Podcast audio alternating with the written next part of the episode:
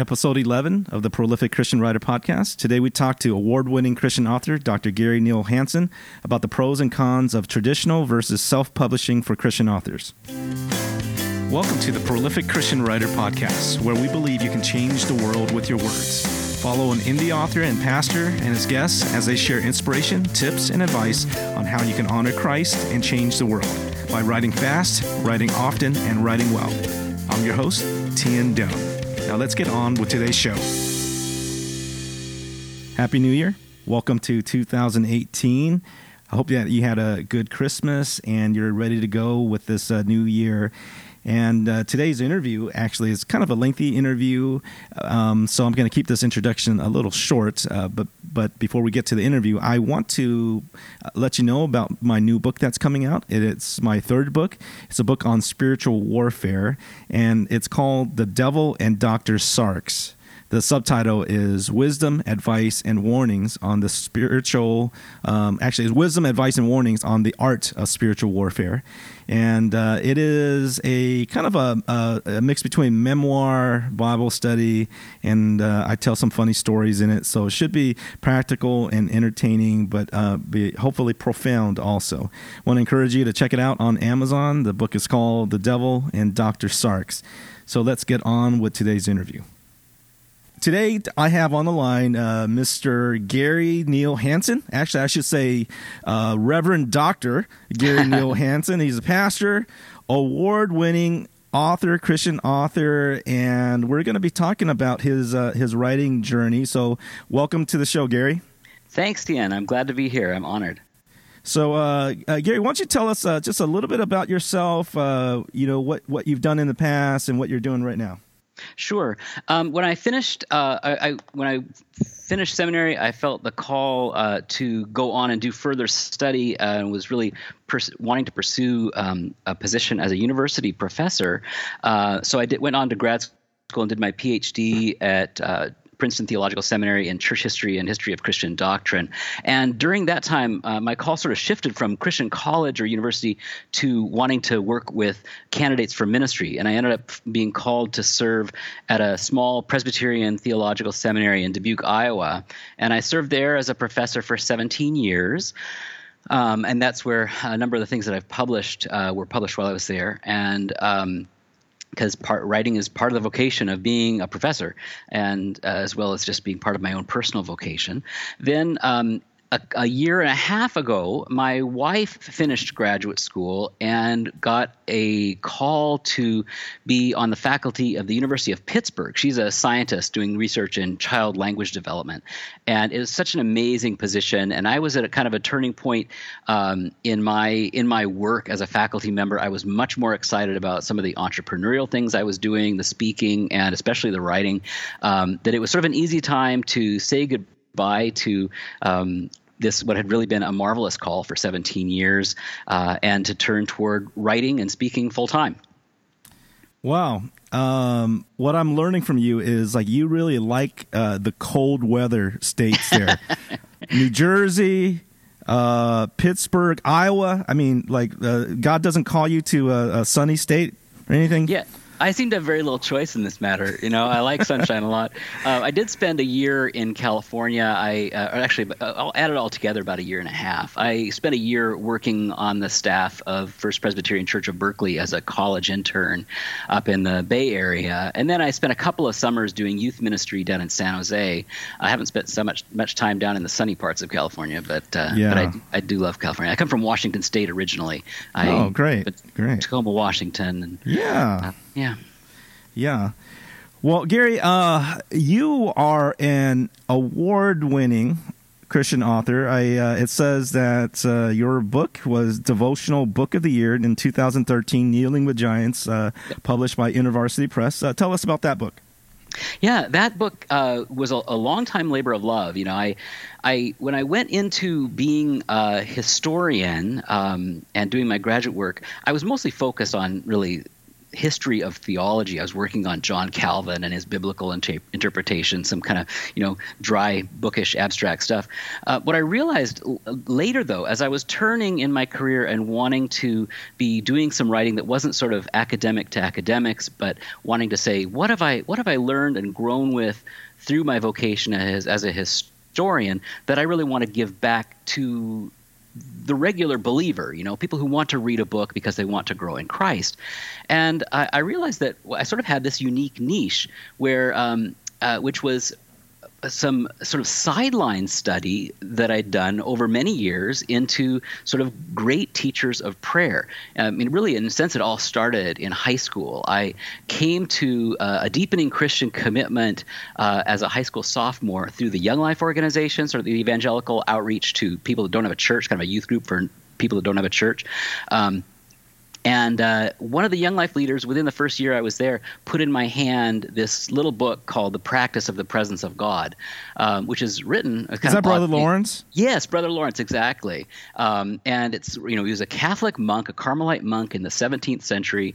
Um, and I was totally hooked by this. You know, this guy, this monk, had this wonderful conversational, open, funny, serious relationship with God because he made this radical commitment to be in communion with God, aware of the presence of God, as every waking hour of every single day. He made this radical commitment and then he really pursued it practically.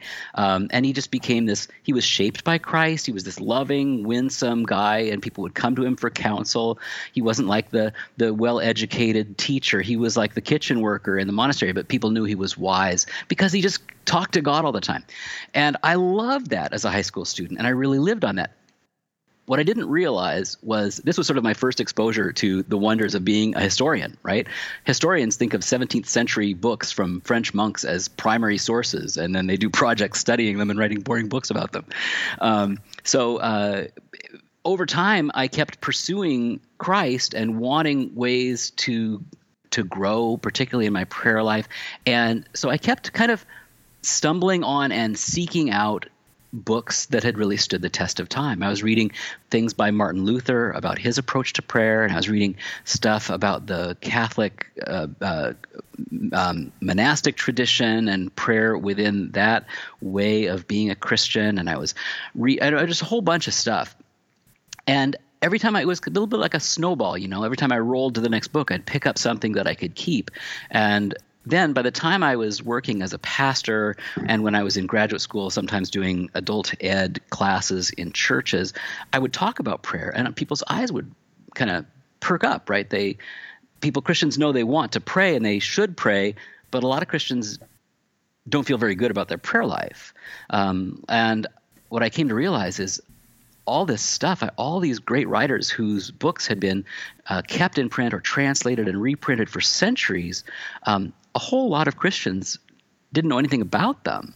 And I thought, well, this is tragic, right? This stuff all belongs to us. If I am a Christian, then everything that God's people have is in a sense mine. You know, we're brothers and sisters to share and learn from one, one another. So these are treasures, and it's a shame that you know if somebody grows up in a you know a Baptist church and they find the Baptist way of praying doesn't really kind of spark their faith. If they only knew that what was going on in the Catholic Church down the road was radically different, connecting with the same God but in different kinds of practices, they they could actually be growing. Not that they, they didn't have to become Catholic, but they could learn from others. So anyway, I, this this kind of became my mission to say these are your treasures, O church. Christians, these things belong to you. There are wise souls, men and women, whose writings have uh, uh on how to pray are different from one another, and that's kind of what became the, the thing in the book. Each of the 10 chapters in the book is a different way that authentic Christian disciples approach praying to God and being in communion with God through prayer. Um, and each one looks distinctly different from all the others. Um, you can you really don't they they overlap some at the edges, but you know the way that Martin Luther teaches is different the way than Calvin teaches. It's different the way that the Puritans practiced. It's different the way than the Teresa of Avila and the Carmelites practiced. Each one of these is really different from the others, and every one of them has unarguably uh, shaped the lives of thousands, if not millions, of disciples. So um, I started. Well, the woman that's now my wife, who was then my my fiance, said, "You know what you should be doing, Gary? You should be taking this material and teaching it in a class because you'll write better if you've kind of worked it with students. So for years, then I started. Um, I took this material and, and essentially workshopped it uh, in a, a, class that I, I my most popular elective that I offered every year for a number of years. Um, and sort of saw how people responded, what they were resistant to, what they were open to, what kinds of personalities and backgrounds gravitated to which kinds of prayer. Um, and then uh, so then I, I, put together a book proposal and uh, shared it out to a number of, of, of, agents who didn't care less and to quite a number of presses. And thank god intervarsity liked the idea and uh, gave me a contract. And in 2012 the book came out how uh, how long was that uh, process of of uh, writing you know from the from the proposal to the contract to the writing editing and publishing how, how long that take well, it was a long pipeline, but it was rarely the main thing that I was doing, right? I mean, I was working on the proposal, I know, in 2007, and I think I had the contract probably in 2009. I, I, I don't actually remember the exact date. So, um, you know, there was a lot of writing already done because I was teaching this, I'd been teaching this class already for a long time. Uh, by the time we got to 2007, uh, um, and I continued to teach the class, and you know, but so by the time that the proposal was written, quite a bit of the book was written, but by the time the proposal was accepted, a lot of things had to be rewritten to be satisfactory to my editor and to make it a better book. Um, so I was working on it, but rarely as my full time gig. Uh, mm. From a you know somewhere around 2000 what five to when it came out, and to when it went to final uh, form in about 2000 uh, 10 or 11 but even you know with a traditionally published book you send off the final approved copy and it can still take another year or two before it hits the production schedule of the press and actually you know gets printed and distributed. Yeah so I, I, hear a couple of things there that, that it's actually kind of interesting. That it seems like this book was a unique blending of your personal experience, but also just some areas of passion and expertise. You know, your your church uh, historian, church history was your focus uh, of your of your PhD. So you're studying these old saints, and now, but you're also passionate about prayer and it all you know you have students and they're learning so it all came together. It was like this nexus of all these different things that created this book. Yeah. And i think that's kind of how most good christian writing comes out right? It's it, it it it comes out of your heart your soul your experience your wisdom your study your knowledge in some in some useful combination um, that where you have enough enough passion and drive that you want to get the word out to the world um, and you have enough background expertise that someone's going to trust you as a business partner. Um, if it's traditionally published, they're going to trust you as a business partner and take you on to plan to help you make that a good book and distribute it.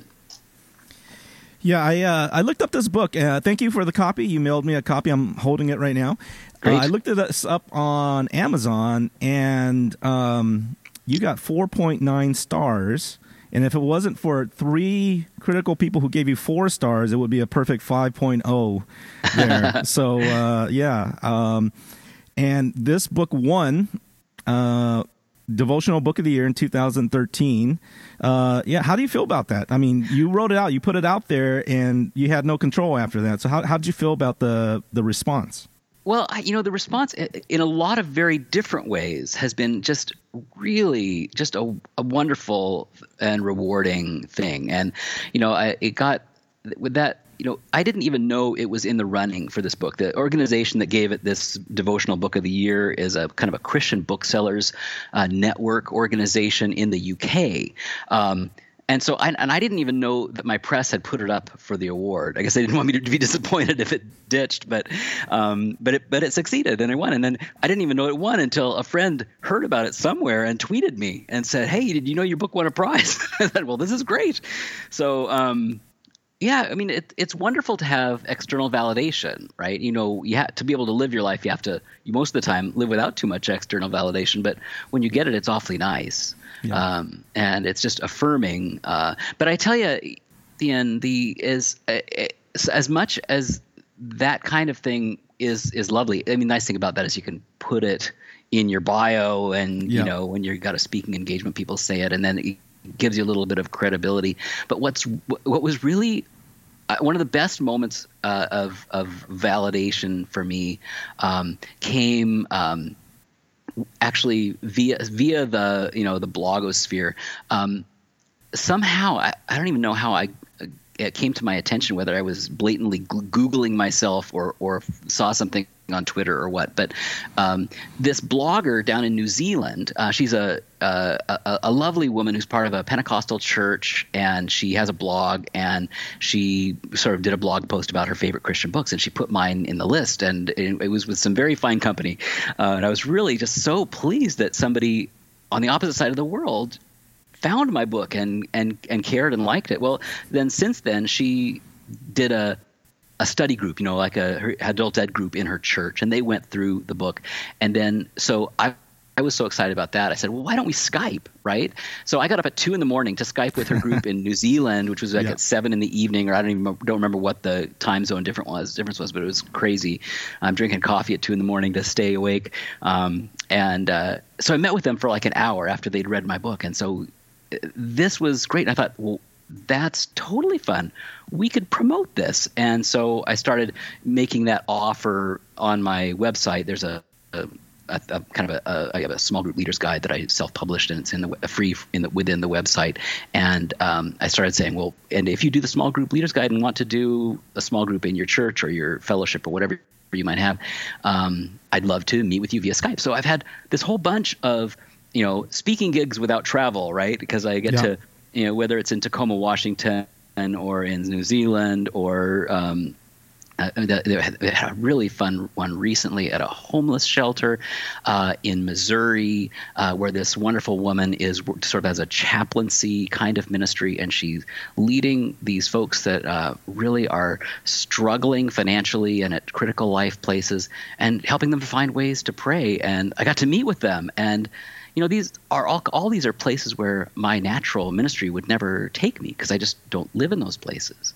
So that's hugely rewarding. And you know, I, one of my goals for the book was to be genuinely ecumenical and say that all parts of of all people who want to follow Christ are part of the same body of Christ. Uh, and so the book covers Orthodox, Catholic, various kinds of traditional Protestant, uh, evangelical and charismatic ways of praying. It's really broad spectrum. And as I look back on it recently, I thought, you know what? I've actually had either Skype conversations or other kinds of contacts and uh, feedback from pretty much all those traditions. And um, it's been fun to see people of all those traditions find their own teaching reflected there and also find themselves stretched and challenged by what they see in other traditions. You know, I, I that's really interesting because uh, of this this ecumenical um, movement. I think the angle that you took um, is an easier angle because you're looking at it through the lens of church history, not uh, a lens of uh, uh, theology, which can be very right. divisive. But you're looking right. at well, this is what the saints did in the past, and we could learn from them. So I think people are more apt to to be open minded with the lens of, of church history. I think that's right, and with the lens of church of, of Christian private practice, right? Yeah. Because across the board, disciples, whatever their sort of theological uh, edges or their political leanings, whatever the things that divide us, they all want to draw close to Christ, and they all know that they need to do that through prayer. Uh, and so, well, yeah, it's it, it is kind of a leveler, right? Because we all come in uh, just as ourselves with our own weaknesses and our own struggles with prayer, and then uh, we kind of find that we have things that we can learn from one another, and then people that are less likely to learn from one another than uh, in normal life actually find they do.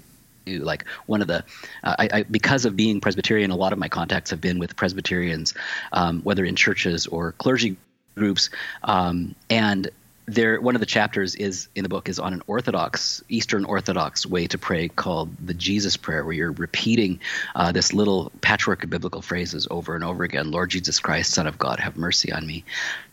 Um, and it's really the heartbeat of Orthodox spirituality. But you know, the Presbyterians and the Orthodox, you know, they're they're at off, op- opposite ends of many things, and yet probably of any chapter in the book, uh, my my Presbyterian ministerial colleagues have really gravitated to that one. I get I get this really uh, groundswell of sense eh, that you know months after reading the book, this is one that has stuck with people and helped. That's great. You know, it's kind of interesting that uh, both you and I. Um, uh, we actually have we're both doctorates and you know you're you're but you got a real doctor you got a phd i just have a doctor of ministry. Well it's all and, real. It's just different right? It's different, yeah it's different, different. kind and, of focus and, and purpose. and you're you're you know you've been in the academic world and you know i'm looking at your book uh, and you know i, I thumbed through it. I, I uh, didn't read it all the way through but it, one of the things that caught my eye which I was surprising was that uh, you you're very personal in this book that you show up in this book um, personally you know you put about you know you put your heart in there examples uh, and Journal i noticed entries. that there's yeah and i noticed there's a lot of uh, it, it, seems to be uh, books from uh, especially christian pastors tend to be just um, theological education or uh, lessons from the bible and they never really show up personally in their in their book you know and uh, uh yeah. yeah. and that's what i try to do. I try to uh, put myself in there.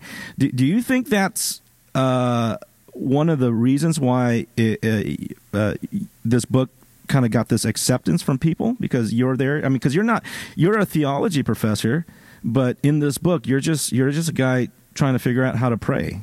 Right. Yeah. Well i think showing up and being real is is a is a genuine help to any communication. Because if you don't, uh, you you you may or may not intend to, but you you risk coming across as kind of pompous, like kind of a know-it-all. And you know, there aren't that many people that want to read books by pompous know-it-alls. you know how was how was the the the editing process working with a, a, an editor? Um, did it take a long time? Did they throw it back to you a few a few times, or was it uh, quite yeah. painless? Well, I, I, won't say it was painless. No, uh, it would be very, very useful.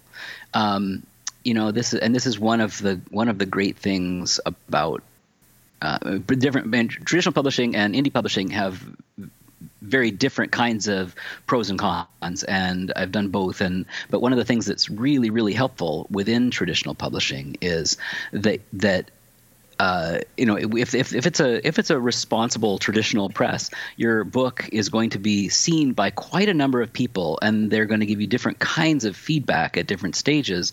Um, and that's a kind of feed. All of them are going to be kinds of feedback that are harder to get when you go strictly indie. So, you know, there's the you know the at the get go, you know, you start by writing a book proposal, whether you're going with an agent or on your own, as I did, um, and and that includes a writing sample and a, and a description of the of the the purpose of the book and the structure of the book that as you are designing it. Um, so that just getting it accepted by a traditional press means that somebody who knows about books and knows what the market wants sees potential, right? If they don't, if they think, oh, that's that's kind of a clunky structure, they're going to say, well, there are other other pro- proposals to look at today, and you just don't make it. So um, you know, you get essentially reviewed that have to convince the editor and the editor's uh, publication board that this is an, an idea with a usable structure that's completable and is going to be useful to the reading public. That's sort of level one. Uh, and then once you get the when I, once I got the um, the complete draft finished, um, it went out to a couple of anonymous reviewers, so who gave who gave written feedback, uh, which some of which was sort of, you know, stand back and give a bird's eye view, and some of it was on on the ins and outs of particular chapters or particular points that I'd made that they thought needed to be couched differently. You know, all kinds of stuff that an anonymous reader who knows something about the field. I think I suspect they were pastors. Uh, in fact, I think I know. I think I was told that one of them was a pastor. Um, I don't, but I, but I really don't know much about who these people were. But I get I get their feedback and I get to integrate that, and then I try to integrate that, and it goes back to my editor, and my editor gives it a really another really close reading. I've already had info, helpful guidance from her along the way, but now I get a really formal uh, read through and feedback, um, and which you know this is on the fully developed project. So, and some of that was about how I structured the ten chapters, and some of that was. And, and this uh, was this was your first book that you you wrote. Well, it's my first full length traditionally published book. Okay. By the before this came out, um, I, I, there are a couple of things that I didn't I didn't send you. Um, okay. That uh, I did a couple of short books for my denomination uh, that are designed for use in adult study groups. Okay. Um, so this was well, the first real, real, uh, uh, like a real book that was published uh, as a self-contained book for the yep. masses. Yep. And I've so, got ac- academic articles and such as well. Yeah. But uh, yeah, and so right. you're you're saying the editor came back to you um, and it was uh, she was it a, a yes, she? she? Yeah, and she was more of a at first she she she was also a content editor, like actually helping you structure things. Uh, it wasn't just uh, you know it wasn't commas and, and semicolons. It was uh, no at, at the beginning. I mean, before the contract, there was ed- essentially editorial dis- dis- uh, discussion um, on you know why I chose particular figures and whether it was going to be okay for me to include one particular chapter that she thought that some of the readership of the press might uh, not be that pleased to see in the book. And uh, you know, I, I, pushed back and I, I, I had my reasons for all the chapters I had. I wanted a particular ecumenical range, and she and we so we came to a consensus on what the what the inclusion would be. But that was really thinking through the book conceptually before parts of it were even written. And then at the stage I was just describing, she's seeing the full, you know, personally edited, pretty thoroughly personally edited first draft that's been through uh, some anonymous readers. And she's, but she had, you know, then then could see it clearly enough to say about one particular chapter. Um, it's the chapter that is now the Puritans, where I illustrate at certain points with some some things about St. Augustine. And I'd written it originally as a chapter about St. Augustine from the fifth century illustrating with some bits from the Puritans.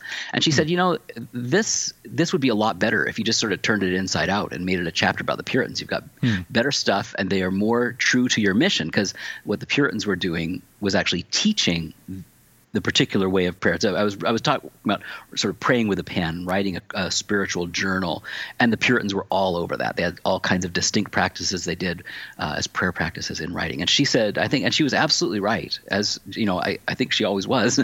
She's really smart, uh, and she knows books. So she said, you know, this will be more true and right if you just reverse it. And so I turned it inside out. And then other kinds of things. Those, that's probably the best example. But there were any number of other uh, substantive issues that she wanted me to rethink about ways I handled chapters. Um, and some of it, you know, some of it was to make sure I was approaching it with the right kind of stance, a consistent stance of an experienced, a person who was experienced as opposed to a newbie in a particular way of prayer. I needed to express myself in a way that showed um, that kind of confidence and, and, and, and, the stance of a teacher, which is what I was sort of taking in the book. Um, and uh, yeah, it, lots and lots of input there. Well, and then I'll, I get through that, get through those changes, and it goes off, and I'm thinking it's pretty final. Well, then it goes off to what they call a copy editor, who isn't really thinking about the structure or whether things work or whether it makes sense. Is but, but the copy editor is concerned with um, does this fit with the the stylistic requirements of this press? Because every press has their way of doing notes and doing this and doing that and doing size of paragraphs and level of language and and you know she was, she was looking at or she or he I don't actually know was looking at that um, and then um, sending all kinds of suggestions you know you got this thing you do with the commas did you have to approve every everything or did you just say hey just make it uh, however you guys want it No, I it was it's really all a negotiation, right? They they send you the thing. I think it comes in like Microsoft comes back in Microsoft Word track changes mode, and then it's like you accept them or you don't. Or, um, but but the thing is that well, there there was one kind uh, of of change that the the copy editor was suggesting that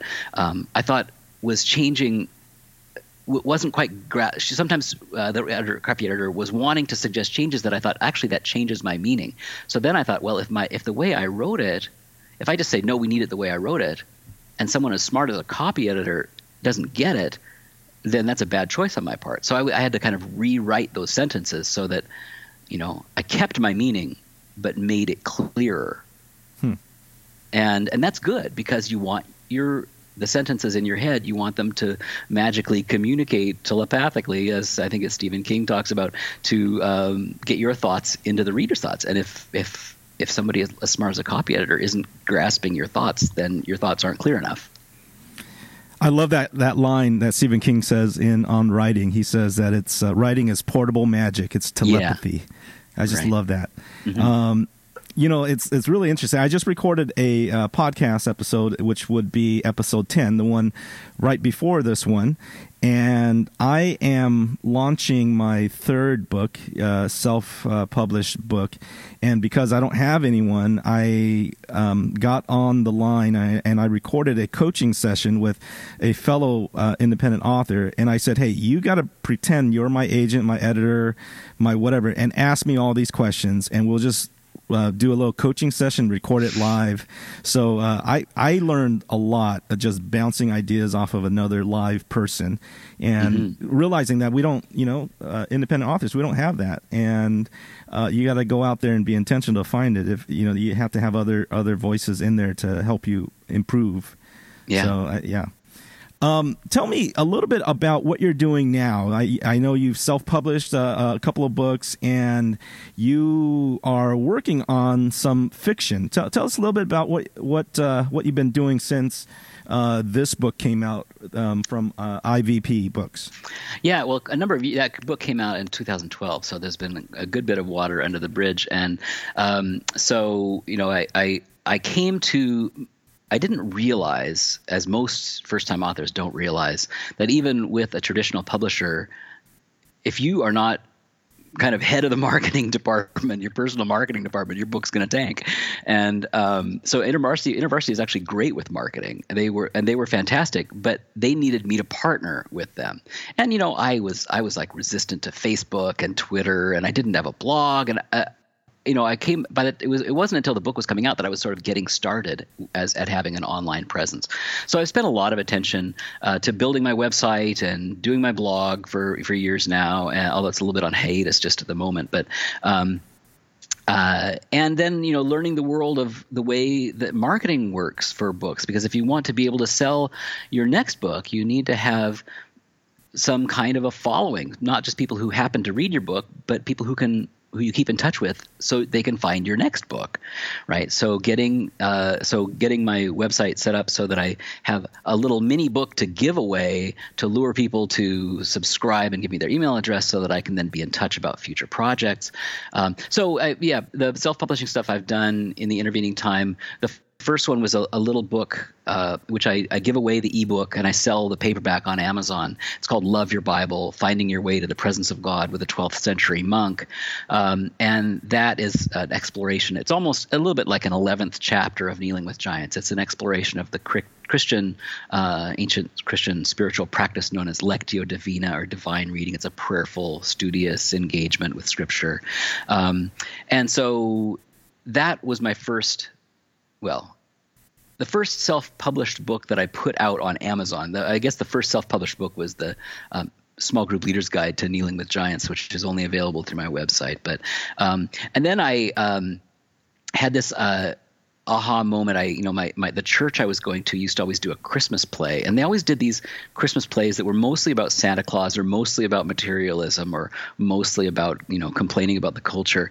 And then they'd sort of shoehorn a little bit of jesus and then nativity in at the end. And i thought you know what? What if somebody did a christmas play uh, that actually was just telling the story the greatest story ever told with the words of the Bible. So I got permission from the ESV Bible to use their text, and I started this out as a, to create a reader's theater. So you'd maybe have half a dozen people with scripts in their hand, and they would share parts out. But it, I ended up envisioning it and writing it out as a complete one act stage play, um, and uh, I uh, put that on out on Amazon. Well, I gave it the creative title Christmas play, um, just so people could find it. That's search engine optimization, right? Trying to get the keywords. Um, and uh, so I, I, I, published that, and I actually directed the world premiere at my at my church in, back in Dubuque, um, and a number of other churches have put it up, put it on as well. Uh, and then I um, I've been spending a lot of time uh, and energy trying to think about how I can continue to use my teaching gifts um, when I'm now in a vocation that doesn't give me a classroom anymore. So I'm doing as much speaking as I can, conferences and retreats, but I'm also doing some online teaching. I've been I've done a couple of online courses through my own website, doing an Advent course right now on Lectio Divina, and I do a Lenten course that uses three of the ways of praying in my um, book, uh, Kneeling with Giants. But I'm hoping to do other online courses in the future. So that's kind of the range of things the fun, and this is what I, sorry for rambling on. So getting back to your original question because you asked about so kindly asked about my fiction. Um, yes, Tian, I'm shifting energy to fiction, and it's really, really fun. I, I've heard you mention in passing on your podcast that you're writing some fiction too, so I kind of want to pick your brain. Yeah. Um, but it's what, what, re- what, type of what type of what what do you read? What what what are you a fan of? A fan of? Yeah, I I there a lot you, of you stuff. like uh, you like Amish romance. You, you look no, like an Amish romance. Do person. I? Yeah, that's the goatee, no, just... I guess. It, yeah. Um, the uh, no the the Amish thing would be the beard under the chin, but no mustache at all, I guess. uh, and I'm not doing that. I'm just not going to do it. Um, so I read a lot of detective books, you know, mysteries and sort of uh, old-fashioned hard-boiled detectives, and I read a lot of science fiction space opera okay. stuff. So yeah. I, I, I decided that I, I did an, I did a NaNoWriMo a year ago, the National Novel Writing Month, where you write fifty thousand word first draft of a novel in a month, and that was sort of a, a standalone YA thing. I haven't published it. I haven't even gone back to edit it. It was just a great encouragement to say I have written a novel. Right? Only one person in the world has ever read pants, it. Did you just pants that whole thing, or did you outline it, or oh. how'd you do it? No, I could. I've every every time I've tried to write anything by the seat of my pants, Tian, I have like I get about a sentence in and then I go, uh, and just nothing happens. So I had been listening a lot to a podcast called The Story Grid. You probably know yeah. it. Shawn Coyne, Steven Pressfield's yeah. partner yeah. in crime. Um, and Shawn is this very, very established editor and has this sort of very highly structured way of analyzing uh, a novel and the way the stories go together. And I sort of listened to him and I I com- created my own story grid structure where you know he sort of talks about it having as having a five part a novel yeah. having a five part structure and each of those five parts having mirrors of those same five parts within and every scene within those parts needing yeah. to have the same five parts so he I, gets a little too detailed and it's you know especially for you know sounds uh, it's a little overwhelming for for a first time author, exactly. Uh, you know. But yeah, it's a yeah. little bit too. I, I, I listen to every episode because I, I learn a lot um, from that podcast. But uh, what is it? Uh, Tim Grahl is a guy who's right. who's trying to learn, and like he's still on his first draft three, two, three years later because Shawn, you know, it's like wow, like yeah. It, Shawn's busting his chops. Yeah, yeah. It's like oh, you got to change this. Like wow, that's that's that's gonna yeah. be uh, yeah. Well, I didn't so, do everything in the story grid, but what I did was I said if it, if, if it has to be 50,000 words, and Shawn seemed to be recommending 2,000 word chapters, I divided it into 25 chapters, 2,000 words each. And then I, every day I could sit down. I didn't do it on Sundays, and of course Thanksgiving was off, but I, I had all I had to do was to have 25 writing days um, in in November and write 2,000 words each time, and uh, yeah, so I that was successful and gave me a great boost. And now I'm working on a. Uh, I failed at NaNoWriMo this year; it was just impossible. But um, uh, I'm now pr- pressing on with my NaNoWriMo project, and it's a it's a combination of my interest. And I'm uh, doing a hard-boiled detective in outer space, so it's both. Nice, nice. Are you thinking about uh, using a pen name? Yes, this? absolutely. Yeah, you'll be Neal, uh, Neal Gary Hansen or Maybe. Hans Gary. Something Neal. secretive. Well, I think Hans, you know Hans Neal. Yeah, right there, Hans Nielsen. the uh, yeah. well, the thing is that this is one of the great things about self-publishing, right? If I was going to try to go traditional publishing with um, with a novel, I would be you know working at it until I die before I could get good enough for an agent to care and get it to a press. But I figure, you know, if I take a pen name, um, I can. It's going to take about five or six novels to write a really good novel, but I can publish those five or six novels get them as good as I can, put them out under a pen name, and it's and it's no harm to my personal reputation. Yeah, and you're practicing. You're pra- uh, like what we're we're the best thing that I'm learning is just the practice of writing and publishing and uh, and and finishing. You know, right. because there's a lot of projects that I I've had half finished, and just the thing about finishing and then publishing, working on the next thing, um, that is just a skill in itself that that I'm learning. Yeah, it's a complex skill set, right? You know, this you when you do traditional publishing, you rely on a whole team of people who have specialized skills, and you, there's a whole lot you don't have to do. But when you self-publish, although you have lots of freedom, uh, with much freedom comes much responsibility, and you know you have to you have to learn to format and all this other kind of crazy stuff. The first, my little when I formatted the paperback for my first little self-published book, it took me days because I'm just trying to reinvent the wheel you know? And so you have to learn to market. You have to learn to format. You have to find editors. There's all kinds of stuff that you have to develop skills at. Um, but if you do it and do it and do it again you know you keep practicing you're developing all those skills at once and then by the time you're good enough to write under your real name maybe you have the skills handy so let's talk about the pros and cons of traditional publishing versus indie publishing and what that means for Christian writers. Sure. Um, well, like I've been, I think what I've what what shifts out sifts out of what I've been saying is that uh, one of the big advantages of traditional publishing is that you're partnering with a bunch of professionals. They know about books and they know about what kinds of books uh, are selling. You know, they can they can they know the markets, they know the techniques and everything, um, and so you get all this all this editorial help during the whole journey, and you've got they've got a professional cover designer or more on staff and make your cover work, and they set up the the Facebook or the excuse me they set up the Amazon page, and they the great thing and beyond all things, they have distribution channels, right? A self-published book, it's it's a very, very, very small minority of self-published books that ever hit the shelves of a bookstore. But with a traditional publisher, one of the great advantages is they have a network of distribution channels. They get you into Christian bookstores and secular bookstores, um, if depending on who you're with. So, um, and they've got a marketing team, right? There's lots of complaints in the indie, uh, in the in the publishing world about people complaining about TradPub and that they don't put enough effort onto marketing. Well, the thing is, they have marketing uh, my my limited experience says they do a lot on marketing. They just need the author to partner with them. So I mean, when I when my book came out, I was they they got it reviewed on a variety of blogs, and they had me lined up for interviews on a variety of radio stations, and they were running some internet ads, and um, you know they were able to get some early reviews. And yeah, and it seems like you got blurbs from some big name guys. Did you get these uh, blurbs yourself, or did they do it? Well, I, it, it's it's together. I mean, but basically, I mean, there were famous people that I didn't know that they wouldn't pursue for me.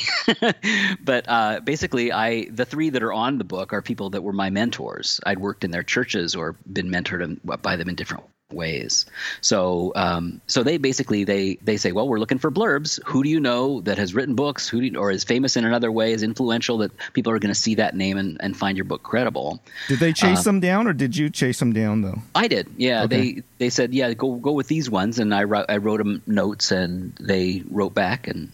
You know, I put put I put my friends in touch with the press so that they could send in their blurb to the press. Okay, so it's a team. So, it was a team thing.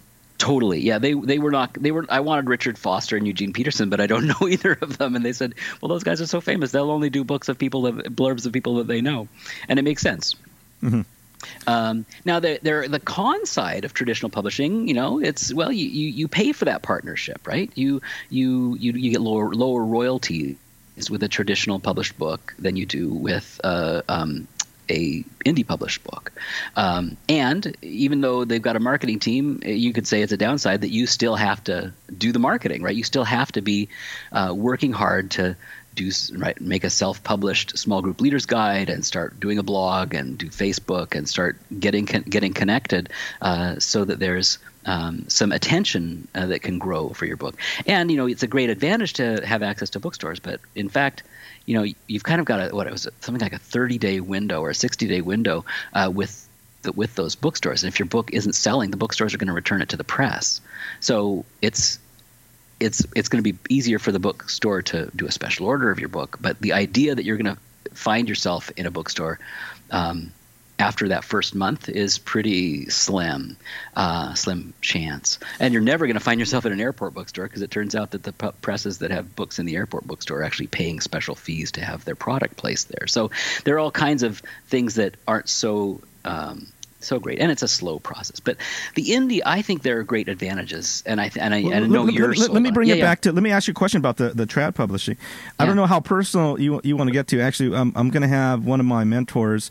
Uh, who's like written like 40 books traditionally, and he's he's supposed to come on uh, next month, and you know he he's uh, in talking with him, convinced me that to go indie because he showed me his contracts, and you know, very seldomly does uh, he earn, um, you know, earn more than the advance, right? So, mm-hmm. so like. Um, uh, can you talk about how that works? You, uh, you know, did you get sure. an advance, and, and oh, what, yeah. what was the, the royalties after that, and if you you know uh, earn after that? So how does that work for for yeah for well, Christian publishing? in Christian publishing, um, and I and I'm I've only got my experience and what I've sort of heard from other sort of industry mentors and stuff. You know, they're they're doing it when they when you get an advance, um, it's sort of not free money. You're getting you're getting the royalties on the first X number of thousand books that get sold. The first run usually. Yeah, and so um, it's sort of in a way I think it probably amounts to kind of uh, you can do a calculation of how successful the press thinks that your book is going to be right if you're if you're barack obama and you're writing your autobiography uh, they think a lot of people are going to buy your book right it's going to go into the hundreds of thousands or millions right yeah but if you're uh, if you're a, a, professor or a pastor, chances are they don't think that's going to sell you know hundreds of thousands. Yeah. So, and so uh, even with a, a pretty successful uh, Christian uh, author, um, unless you're like got a huge platform, uh, right. what I heard is you know in the past five or ten thousand dollars uh, uh, um, advance would, was would be generous. Was, would be generous, and now it's it's even less. That you like getting that would be would be great. They might not even give you even five. You might get yeah. you know yeah, so, and that I'm not sure where the trend is. Yeah, but that sounds that sound that's reasonable. Now I'm you know the the happy thing for me was that after about I think it was about two years I can't remember exactly when it was, um, I found out that my you know my my book had outsold its advance. Right, it okay. had it, it had accrued it had sold enough that the royalties I would have gotten exceeded the amount that I'd received in my advance. So you're still and you're getting royalties now. So I get book. yeah, and so you get an annual paycheck. I so what what, what is the percentage of uh, uh, the royalties? Now after you earn back your advance? Yeah, it's I, it's a it, all, you know the, in the fine print of the contract there are all these different kinds of calculations because different percentages whether it's uh, a book that's sold at full price or sold at a discount or sold to the author or sold to, to be sold yep. elsewhere or all these kinds of things yep. it comes down to you know you, you sort of end up walking like, I'm in my experience and I, I, don't think it's unusual but maybe it is who knows um, you end up walking away with a, about a dollar a book yep that, yeah now, that's what I heard and this is a uh, that's a what a, a thirteen ninety nine book, right? And you're that's getting the, a dollar. That's the Amazon price. It's seventeen cover price, I think, yeah. currently. Yeah. Okay. Se- uh, seventeen dollars. If you walk into Lifeway, it's seventeen dollars, and a year later you'll get a dollar uh, right. uh, for right. for that. Right. And and but, that's that's what I've heard. That's what everyone said. That that that's you know, um, yeah. But the great the thing is that the other now this is an advantage of, of any book. I think it's probably more an advantage for traditional publishing, but it, but it's certainly partially the same advantage for indie. Um, is that when you have a traditionally published book, you have you've kind of got a little bit of industry reputation as an expert on something right? Somebody other than if somebody other than yourself has said what you say on this subject is worth our corporation putting our name on it and sending it out through our distribution channels and actually paying for advertisement on it. So, um, in fact, although you know my you know, royalties are not the greater part of my income. Um, the fact that I wrote this book has led to quite a number of really good speaking engagements with a variety of different denominations uh, in a variety of different parts of the country, different kinds of contexts, laity, clergy groups, um, and and that's for one, one, it's really fun uh, to, and it, it allows me to kind of have the personal one-on-one and one-to-many con- uh, conversations that I used to have in the classroom, uh, still today. Um, but if I didn't have that book, I wouldn't have that part of my life's income stream. So I probably make more on speaking than I make. I definitely make more on speaking about the book than I make from royalties on the book. Does that make sense? And yeah, and the, it seems like the um, the the Christian world uh, still uh, puts a lot of emphasis on uh, the traditional publishing as you know, it still seems that way that we're we're pretty behind on accepting uh, self-published authors. You know, it, it seems like that way. Um, yeah, yeah, I think that's right. Because like like in the you know in the in the just the um, just the secular world, um, it seems like everyone is like the the indies are the stars now. Like we got The Martian, we got Ready Player One, we have yeah, you Wool. know, you know, yeah, Wool, and all these things. They're making movies out of them, and a lot of them are going straight to Netflix. Uh, I'm in a group with Mark Dawson, who you know he's uh, his books uh, are getting produced by um, but you know so he's an indie author and but Christians I don't know it still seems like we're uh, we're not accepting of that yeah. yet. Well, and, and, for I think for a variety of reasons. I mean, and one of them goes to the nature of Christianity in our culture. I mean, we're know, Christianity may have the largest influence of any religion still within our culture, but the Christians are deeply divided, you know, and we are in a thousand niches um, you know the the the the the the, the evangelicals are, are very be very hesitant to read something by the Catholics. The, the Orthodox are very unlikely to read something by a Protestant. So uh, the, a publisher actually it's like a vetting process. Like we know that you're on our team. Yeah. For the reader, yeah. The yeah. reader says, okay, um, if I am uh, sort of a, I think of myself as a well-read intellectual evangelical. I'm going to go to InterVarsity, and uh, I know I'm going to find something that's both thoughtful and evangelical. Yeah. Um, like for example, I know that you know there's been some books that uh, Lifeway stores, which is Southern Baptist, that yeah. you know when when a when a pastor says something controversial on on social media, they'll pull his book because they're like, well, he doesn't fit in with the Southern Baptist you know what we our message. So they pull that that person's book from their stores um, because they want to keep their fan base or their whatever you know right. um, like they, it's a it's a vetting process really. Yes. And and i think christians want that right? They they want to sometimes and for good or ill we want to feel safe. We don't want to have to put up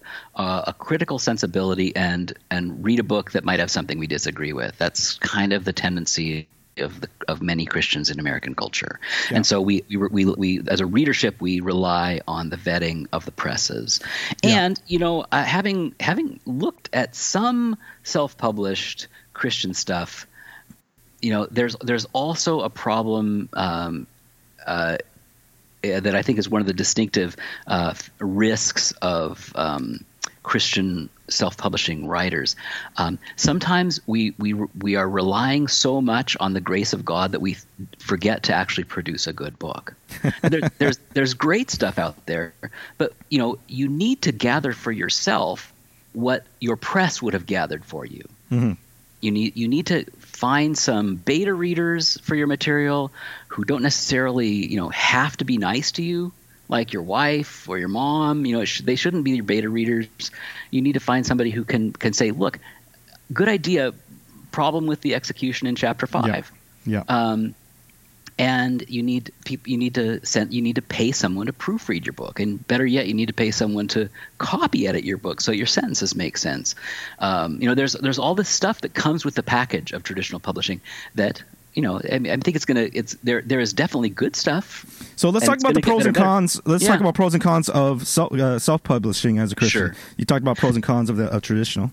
Yeah, I think that it, for to go indie, uh, you know, one big advantage if your desire is to um, be have this part of your ministry and there and also part of your income the the potential for royalties is much higher you know as opposed to a, a dollar a book for a traditionally published paperback. If you're talking about Kindle books, which is where the lion's share of the indie world is, you know, the your royalties are going to be 70% as long as you price it at Amazon's favored price point, you know, two ninety nine to nine ninety nine, you're going to get seventy percent of that. So that's that's that's ten times more than the uh, because um, the contract usually is around seven percent for a traditional contract, and right. and and going direct uh, is seventy. So it's it's ten times more. Yeah. Right. So that's huge. Yeah. Right? It is. If if what you want out of your writing, if one of your goals is income, and it's a legitimate goal, right? If this is part of your ministry, you it's it's a legitimate thing for you to be paid for your ministry. Um, then then that's it. But then and the other another advantage, I mean, the marketing team for your self-published book is really focused, right? It's you, so you don't have to dist- you're not your marketing team is not distracted by the fact that the press has 200 other books coming out this year. You have the full attention, uh, and uh, you um, and the other thing is you know if you've got a quirky book project with self-publishing the the editor's acceptance rate is 100% right? Mm-hmm. you you don't stand any risk of rejection. These are these are definitely pros. Um, now i think though that the, the there is also a great advantage in that it's fun and it can be fast and you can be connected to your people right? If you're a pastor and you're wanting to self-publish um, you don't have to have a goal of being on anybody's bestseller list. You're serving your congregation by creating a resource um, that they can use in study groups and that can be can be connected to your sermon series. And um, it's just as much a book as anybody else's book, and it might lead to some speaking engagements elsewhere outside your congregation. It, it helps you find and connect with your tribe. Um, now the cons, yeah, I think there are cons too. I mean, like I said, you have to find your own team of professionals to help you make it be a good book. Um, you're not gonna you're you're very very unlikely to be able to get your book into bookstores except locally and on, on consignment, meaning you've you've sort of lent them the book and they pay you if they sell and they take the books back if they don't. Um, and it's it's and it's hard work. The marketing team is 100% on your uh, side but the marketing team has precisely your skill level at marketing, right? You have a learning curve, not just to create the book, but you've got to find a way to learn the skills, build the website, do the social media, um, get the book promotions, um, figure out Facebook ads. And if you want the book to sell, you've got to be doing it all. And that's quite consuming. Yeah, I think there's one thing. I, I, I totally agree with uh, everything you said about pros and cons of both sides.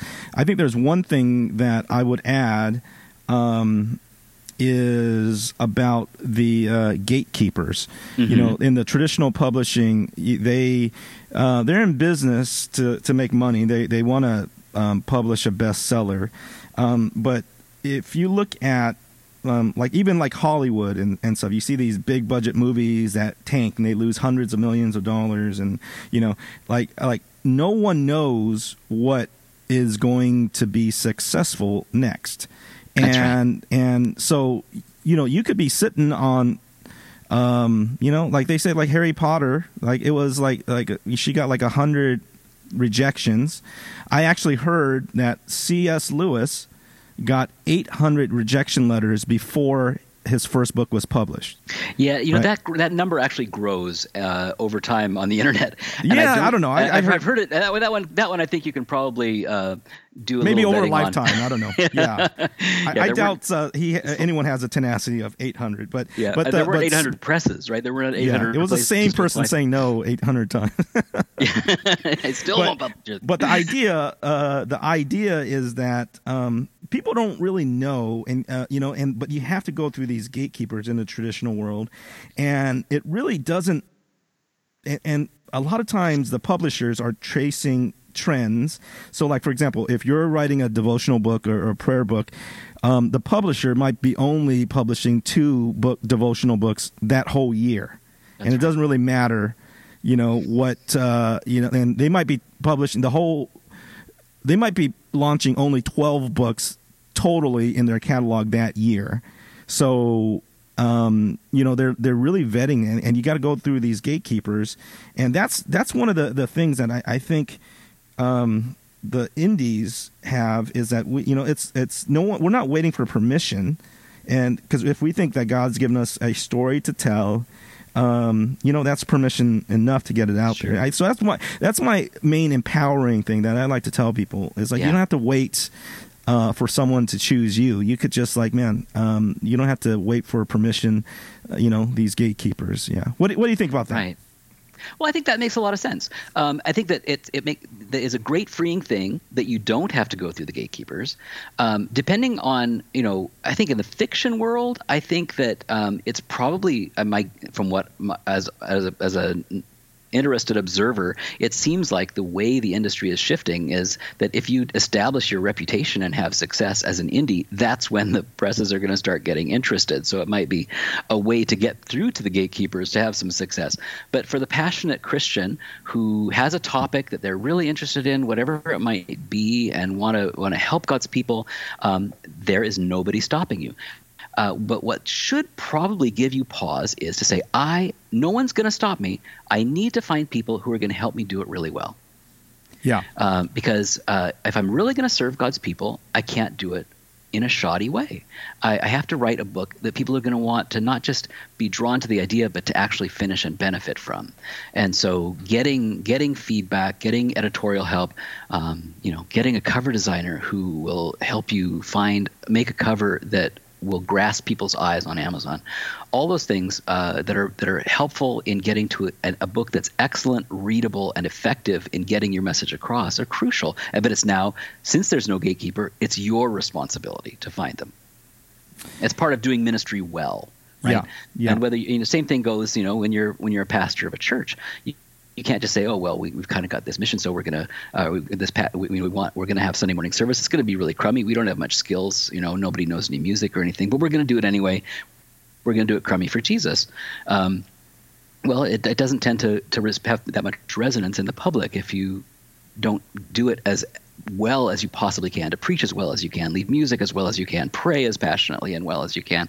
You know, it's uh, it's incumbent for us as people in ministry to be savvy and to find ways to speak the language that will be heard. And part of that is having it, just making sure your book is excellent and you can do it.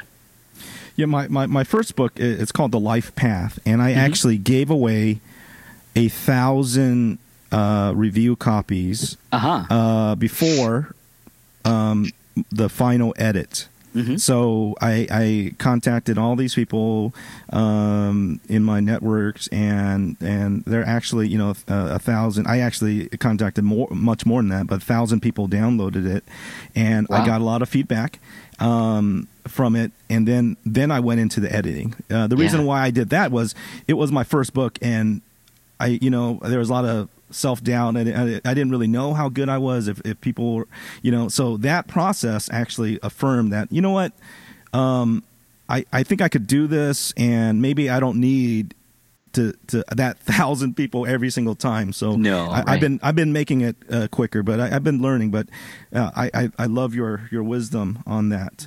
Um, let, let me ask you about uh, uh, well about the, the the traditional publishing. I heard. Yeah um, a uh, a book agent um, talk about how uh, this was an interview on another podcast that uh, uh, she said, and she she represents um, a, a, like the bestseller in the Christian nonfiction genre.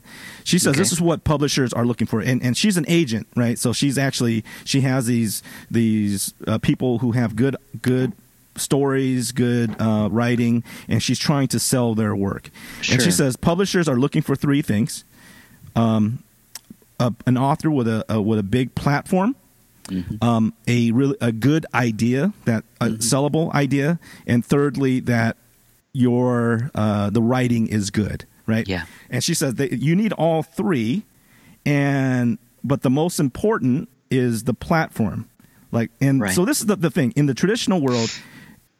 The, the the least important is if the book is good, if the writing is good.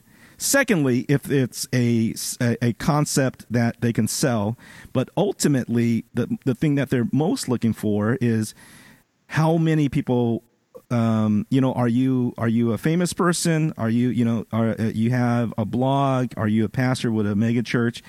And so so uh, for me that was actually um, a little bit discouraging uh, or well i'm not looking to get a traditional contract but but if i were it, it it said to me that even if i had a great idea and if i'm a really good writer but i don't have a big platform they're not even gonna uh, be interested in me Yeah. right what what do you think Yeah. about that? that that i heard that in an interview last week Yeah, I, that resonates with what one of my mentors said. A guy, there's a guy who, if you don't know his uh, blog and his class, you should find if you're in, if anybody's in the audience is listening is interested in TradPub.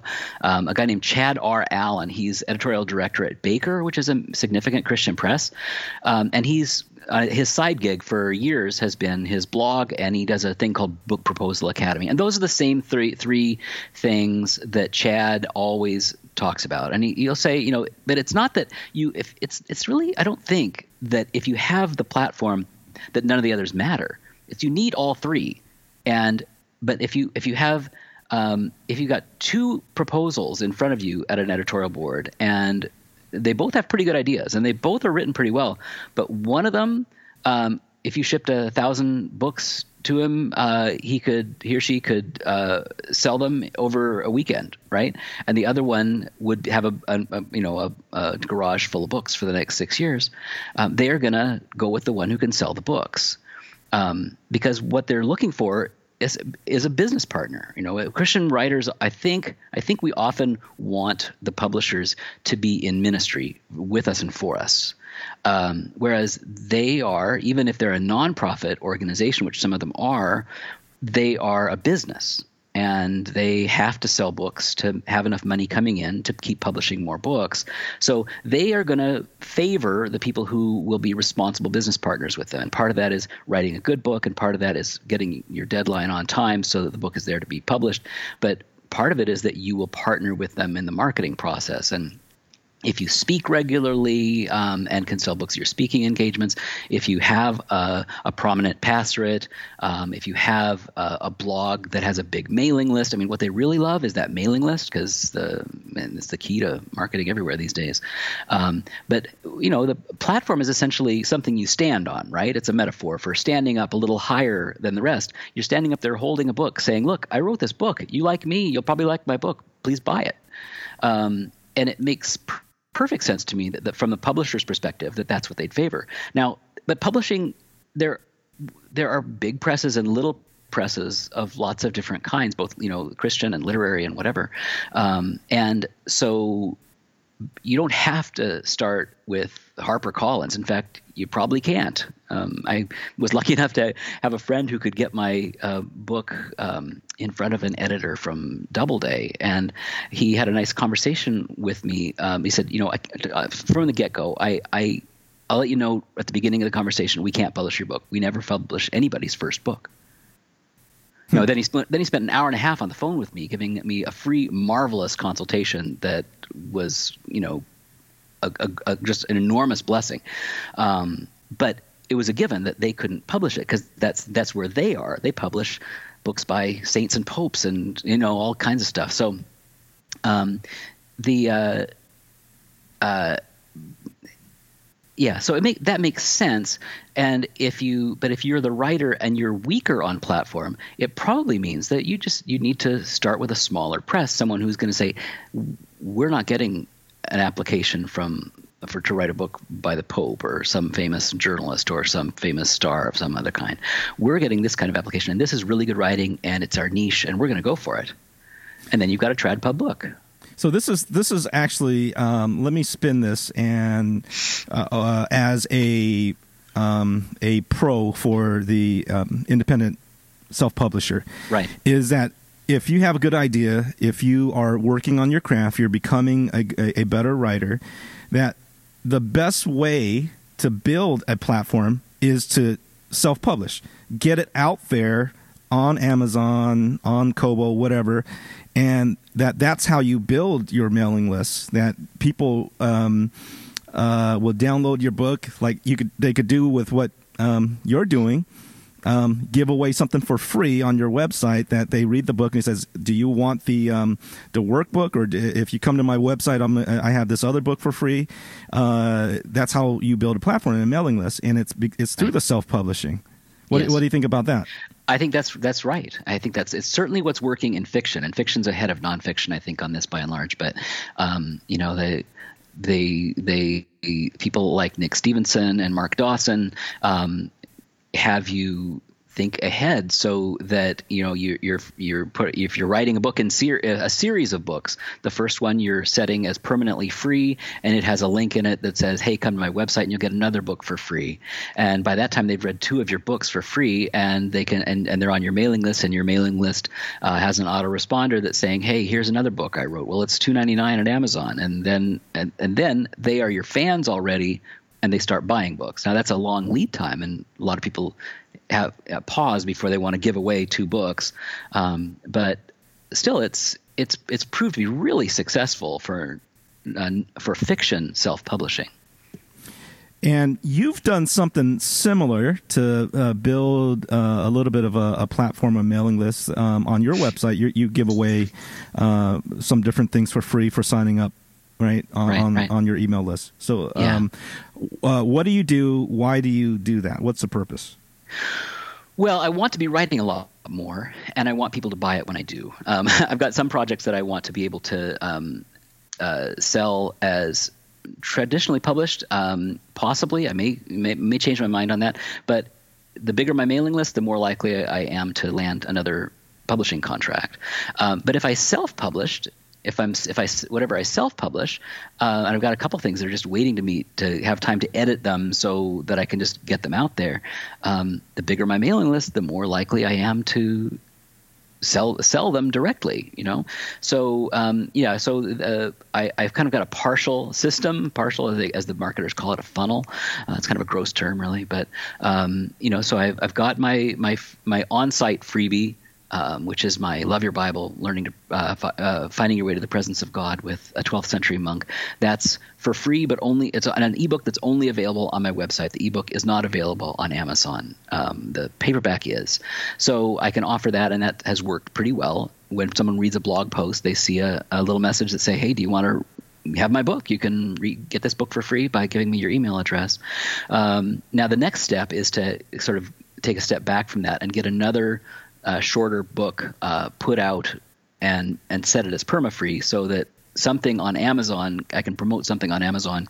Um, and uh, have people find a link to come to my website and get the second book. So I'm, I'm, I'm stumbling my way toward that system in a nonfiction sort of form. And, uh, and uh, because because your the book uh, your first book the your most successful one kneeling with giants is not owned by you there's no right. way that you can add a a link, come to my website because they they want everything to go to IVP, not not not. Well, right?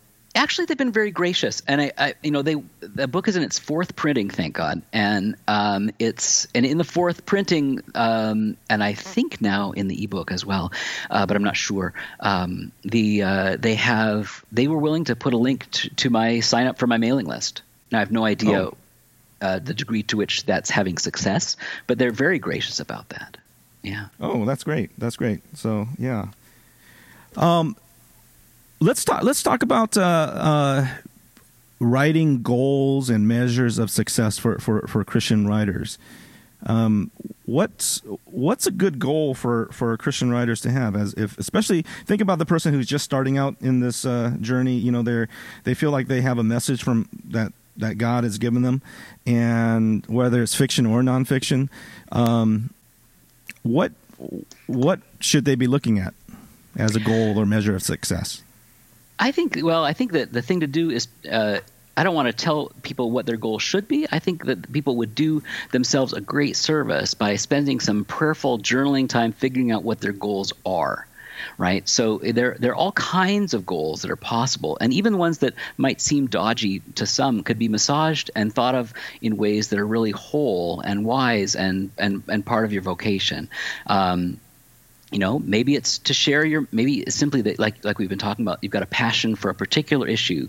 Uh, maybe it's helping families to heal or maybe it's the you know the book of job or maybe it's whatever. You know there are all kinds of things that there there are books to be written on and one of them is your passion. You want to get your message out. That's great. So um, learn as much as you can about it and uh, you know the, the, the, process another motivation sometimes to uh, to write is uh, for those that are, are really thinking about it is a good motivation to write is to learn right you just like when you're teaching a class you learn more by teaching the class than you probably learned when you were taking the class as a student uh, when you're writing a book and have to really declare yourself on paper you're going to have to study things and think reflectively on scripture or life or whatever it is you're working on um, you're going to learn a lot. And some of the greatest Christian writers historically, like St. Augustine and John Calvin, both said uh, in, in writing that they were the kind of people who learn, who write in order to learn and learn as they write. In fact, August, Calvin quoted Augustine on that, and uh,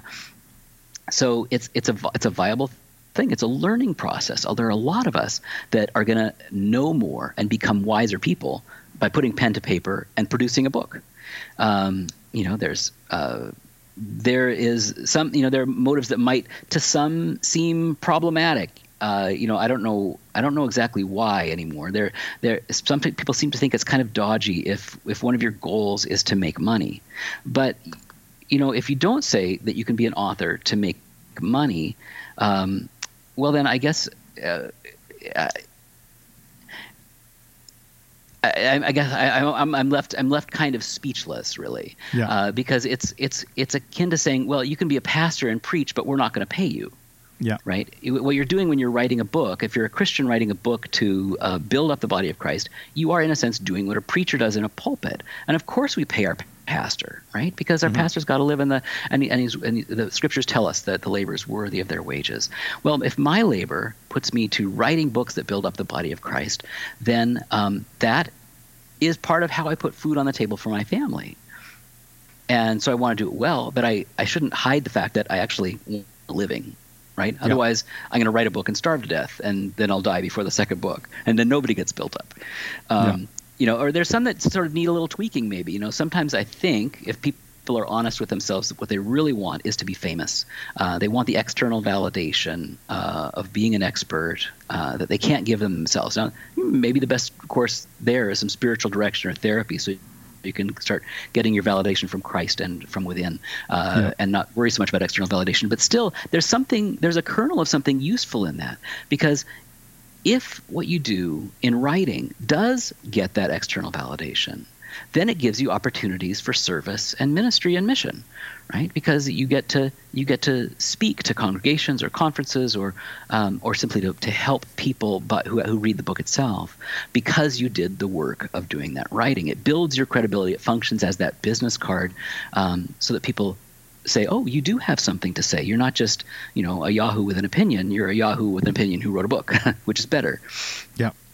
Um, and there's also, I think, a, a, another one that I think is is worth thinking about is is in a sense healing. Um, sometimes, whether you publish the book or not, just the process of writing um, can be can be deeply therapeutic. You know, we, we live in a culture where people, lots of people are have scattered and confused lives, and writing makes sense of things. Uh, whether you publish it or not, it helps you make sense of things, and and that can be deeply healing. Last question for you. I know you got to yeah. go pick up some kids. Uh, That's right. What What would you like to say um, uh, to the the new uh, Christian authors out there, new Christian writers, uh, to encourage them in their in their path to becoming a, a published author? What would you like to say to encourage them? I would say, dream big dreams think big ideas and write them down. Keep writing. You know, there's everyone debates whether you really have to write every day or whether you really uh, can do it in sort of fits and starts and and seasons. And you're going to need to go with what works for you. But it's it's like any spiritual discipline, and I think writing is a good spiritual discipline. I write about that in my Puritans chapter of my book on prayer.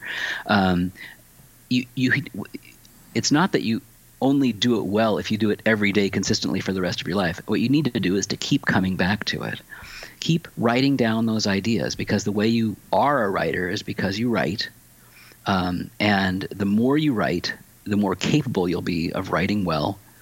And keep organizing those big ideas into into themes and subjects that are your message to the world. You know, whether that's a message that comes because of your life experience and the struggles and tragedies you faced and overcome in Christ, or whether that uh, comes because of study that you've done and things that you've become an expert in and uh, have wisdom and, and insight to share at a practical level.